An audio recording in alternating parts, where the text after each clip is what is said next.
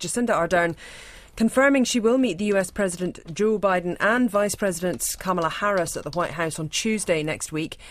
Our US correspondent Simon Marks is with us. Kia Simon. Uh, obviously, this is the big one. It was unconfirmed uh, partly because of Jacinda Ardern having COVID in the last couple of weeks. Uh, but how important is this one and how crucial to have had that locked in?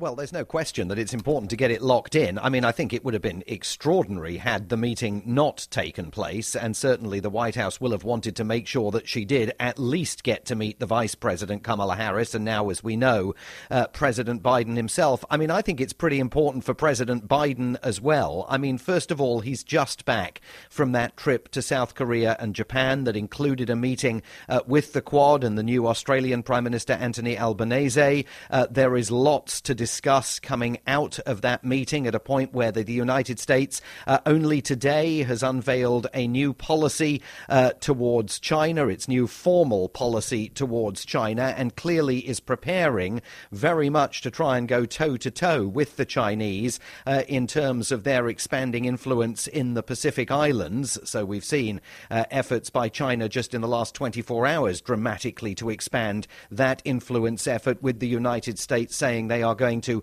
uh, push back and try to deepen their own engagement with Pacific Island uh, nations. But it's also important in terms of where President Biden finds himself domestically. Mm. I mean, he's just spent five days in Asia telling everybody that liberal democracies can still uh, win the battle for the 21st century by proving that they can deliver the fruits of America's freedoms uh, to their peoples. And mm. yet he's come back to a United States reeling from that massacre at the uh, elementary school in Uvalde in Texas. Mm. Uh, and of course, Jacinda Ardern has her own story to tell about New Zealand's experience uh, coping uh, with incidents of mass gun violence. Mm. And it will not surprise me if President Biden seeks to draw her out on that publicly uh, as he tries to make the case for some semblance uh, of meaningful gun control or any kind of gun control, quite frankly, to be tightened in the United States. And indeed, I mean, I don't know how big a deal a New Zealand Prime Minister visit to the United States would be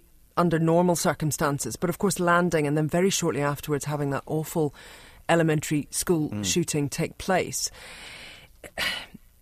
I don't mean this to sound crass, but in a way, has this boosted the profile of Jacinda Ardern considering the timing here?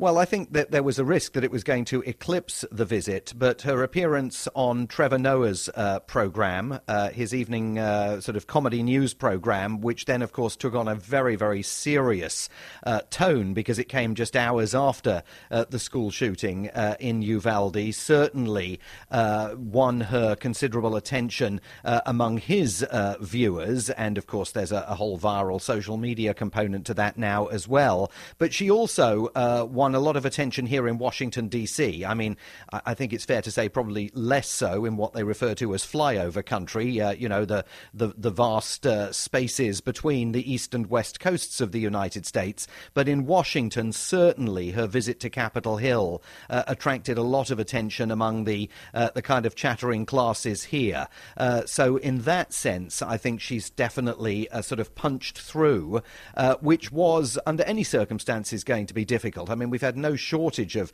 international leaders visiting uh, mm. the US, even before President Biden headed off uh, to Asia. We had King Abdullah here, the Italian Prime Minister, now Jacinda Ardern. It's never easy for any one of them uh, to reach, uh, to get their messages in front of the American people. But I think, given uh, what she's done so far here, and now this news that she's going to meet President Biden next Tuesday, he may either just at that point be about to go to Uvalde or may have come back back from it because he says mm. he hmm. is going to visit the scene. Uh, I think there will be attention paid to that, particularly because of New Zealand's own tragic experience with gun violence. Thank you very much. Simon Marks there, our Washington correspondent.